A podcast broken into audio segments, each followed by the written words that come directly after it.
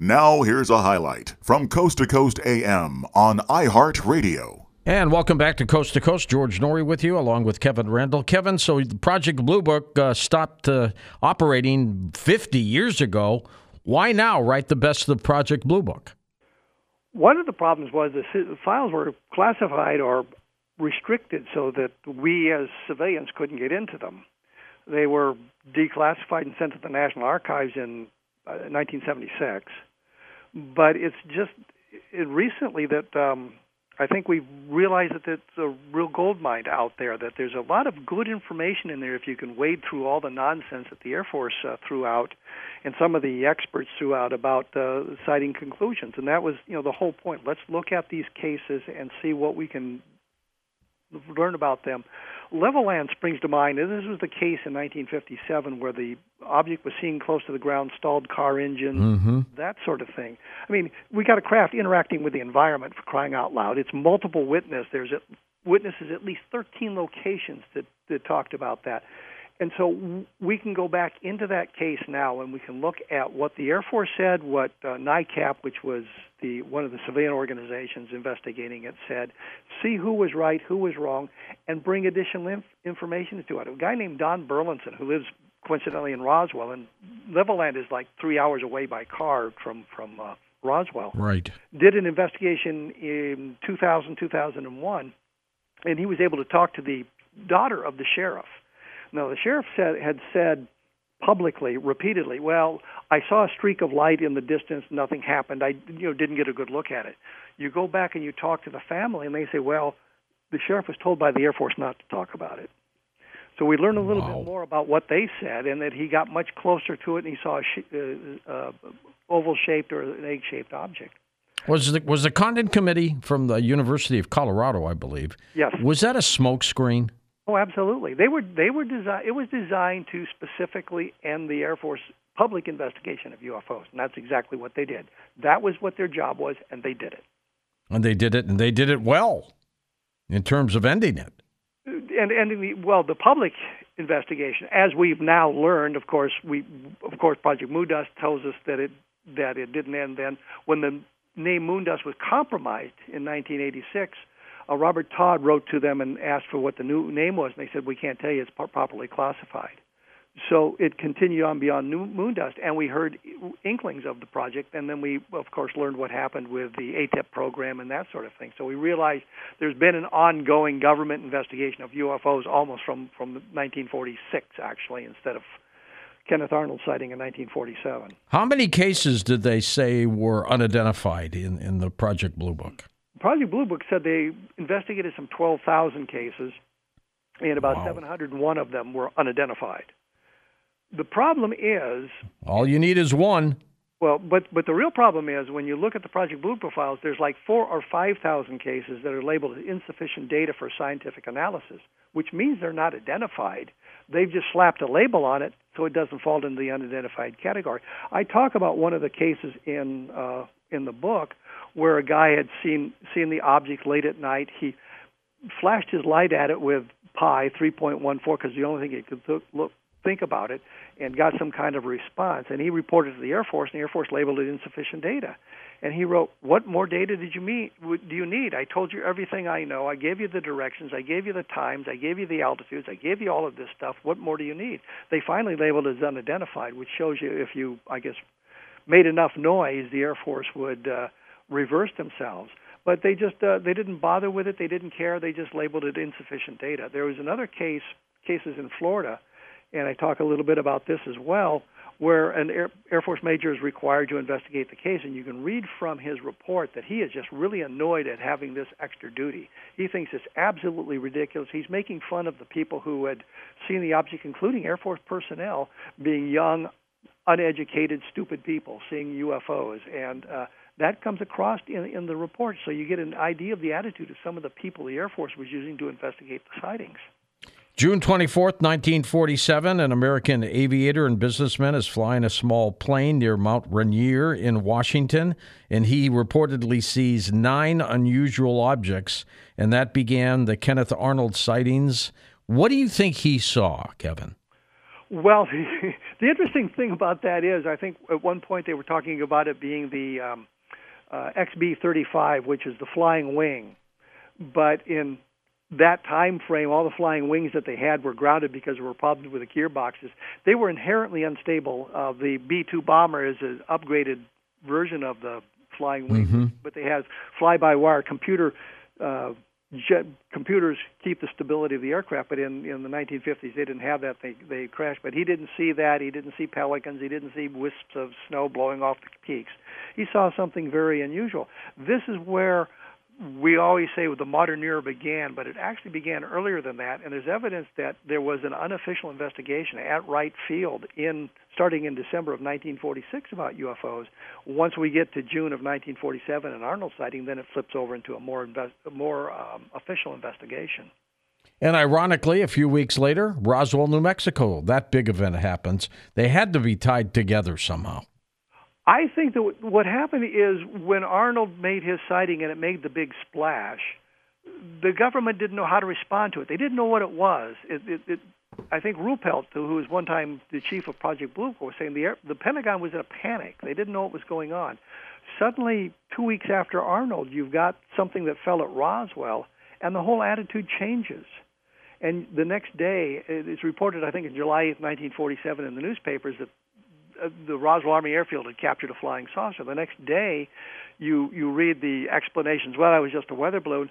But the important story was the Army and Navy moved at that point to suppress the stories of flying saucers whizzing through the atmosphere. So what changed between July 8th and July 9th that required the military to uh, in the government to to start attempting to suppress the stories of flying saucers. And they picked one up at Roswell, and they realized what was going on, and it and it uh, they realized that they had to uh, determine exactly what was going on, and they didn't need a lot of uh, outside influences influencing their investigations, which is why they started to suppress the stories, get the public un- uninterested in the flying saucers, and they could move into a secret arena and determine exactly what was going on. We're with Kevin Randle. His latest book is called The Best of Project Blue Book.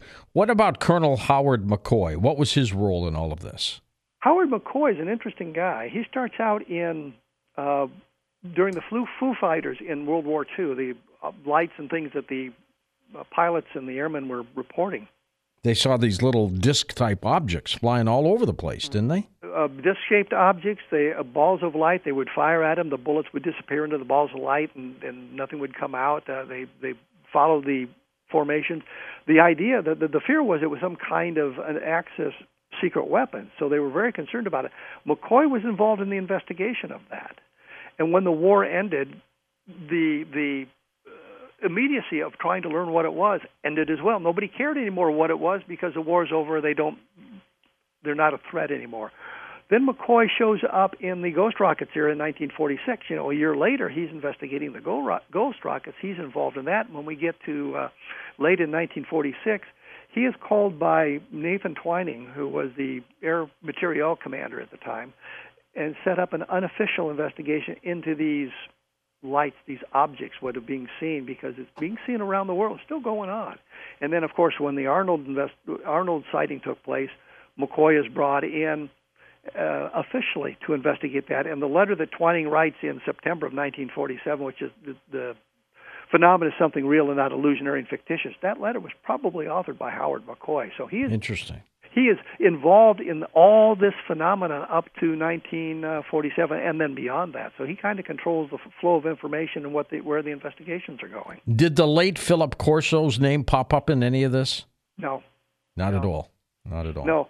This is prior to Corso, and if he was involved in anything at all, it wouldn't have been in the purview of Project Blue Book. There was nothing about Corso and, and his activities in Project Blue Book in the administrative files or the uh, OS, OSI files that are attached to the Project Blue Book uh, files that you can you can look at. Where are the actual Blue Book files now, Kevin?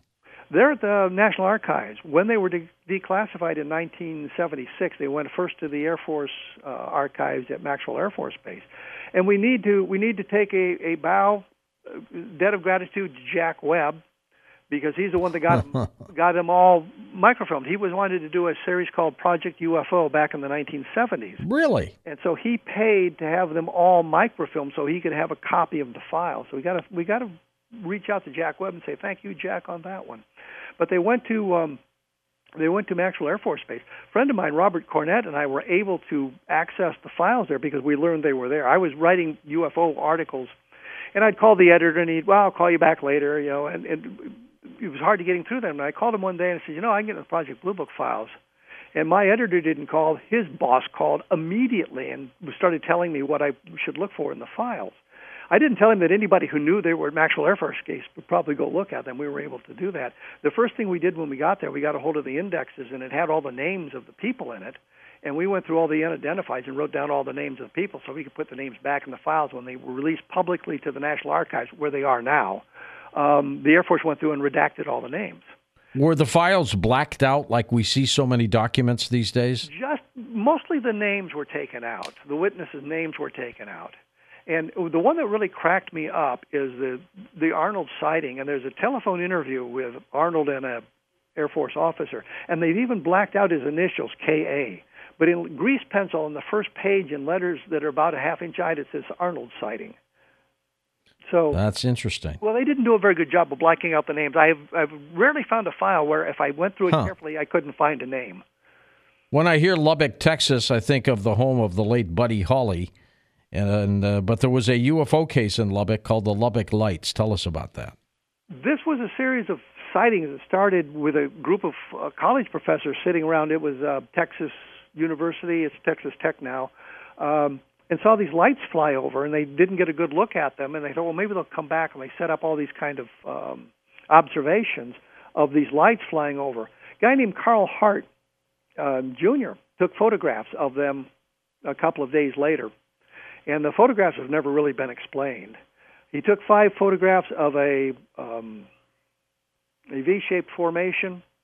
It seems there was ind- independent lights in it uh, because they moved in relation to one another. I was in Lubbock on my way to Roswell. I was actually in Lubbock and doing part of the Roswell investigation, and on a lark, I looked his name up in the phone book, and he was there. So I called him. Huh and chatted with him about that. And I said, "What did you what what did you see?" Knowing that teenagers who took photographs of UFOs usually came out years later and admitted, "Yeah, I faked the thing." And there's many many famous photographs right. where, where that's happened. I said, "What did you ta- what did you photograph?" Figuring, well, you know, he's 60 years old now. He'll tell me what he saw. And he says, "I still don't know what I photographed." So it's kind of unusual. Uh, the Air Force explanation: it was birds flying in formation. Birds. I talked to the uh, migra- the the uh, DNR, uh, the Department of Natural Resources at Lubbock, and all of this stuff. They said the only birds in the area that flew in formations like that was a, a, a duck, and it had a dark bill, so it would be reflecting the city lights as the Air Force had proposed. They said, well, it was plover. Plover don't fly in V formations, and we've got those photographs that Hart took, and you've got the photographs that are unexplained uh, professional photographer for the newspaper. I think his guy, the guy's name was Ham, was on the top of the building of the Avalanche Journal trying to photograph the lights as they went over. He was unable to do it. He could never get a good photograph of the birds and all of that sort of thing. So it, it sort of shows that Hart's photographs are very, very important. And that's one of the things in, in the Project Blue Book I was able to do. I got was able to talk to Carl Hart Jr. about what he saw. I talked to Al Chop, who was in the radar room during the Washington National sightings, all the sightings over Washington D.C. in 1952 that uh, got got the uh, my favorite headline in a newspaper, Cedar Rapids Gazette, banner headline in July of 1952 says "Saucers swarm over Capitol." It's like a headline out of a science fiction movie. And uh, I was talking to Al Chop. I talked to Dewey Fournet. Both of them were in the radar room on the second night when the objects were there, and I got their opinions of what they saw, so I could bring that to bear in the book. That really hadn't been done before, where people had talked to these kinds of people. So I was able to talk to a lot of people who were involved in the sightings. Uh, in today's environment, what they saw, what they did, and how they reacted to it, as opposed to what the Air Force said during their investigations. Listen to more Coast to Coast AM every weeknight at 1 a.m. Eastern and go to coasttocoastam.com for more.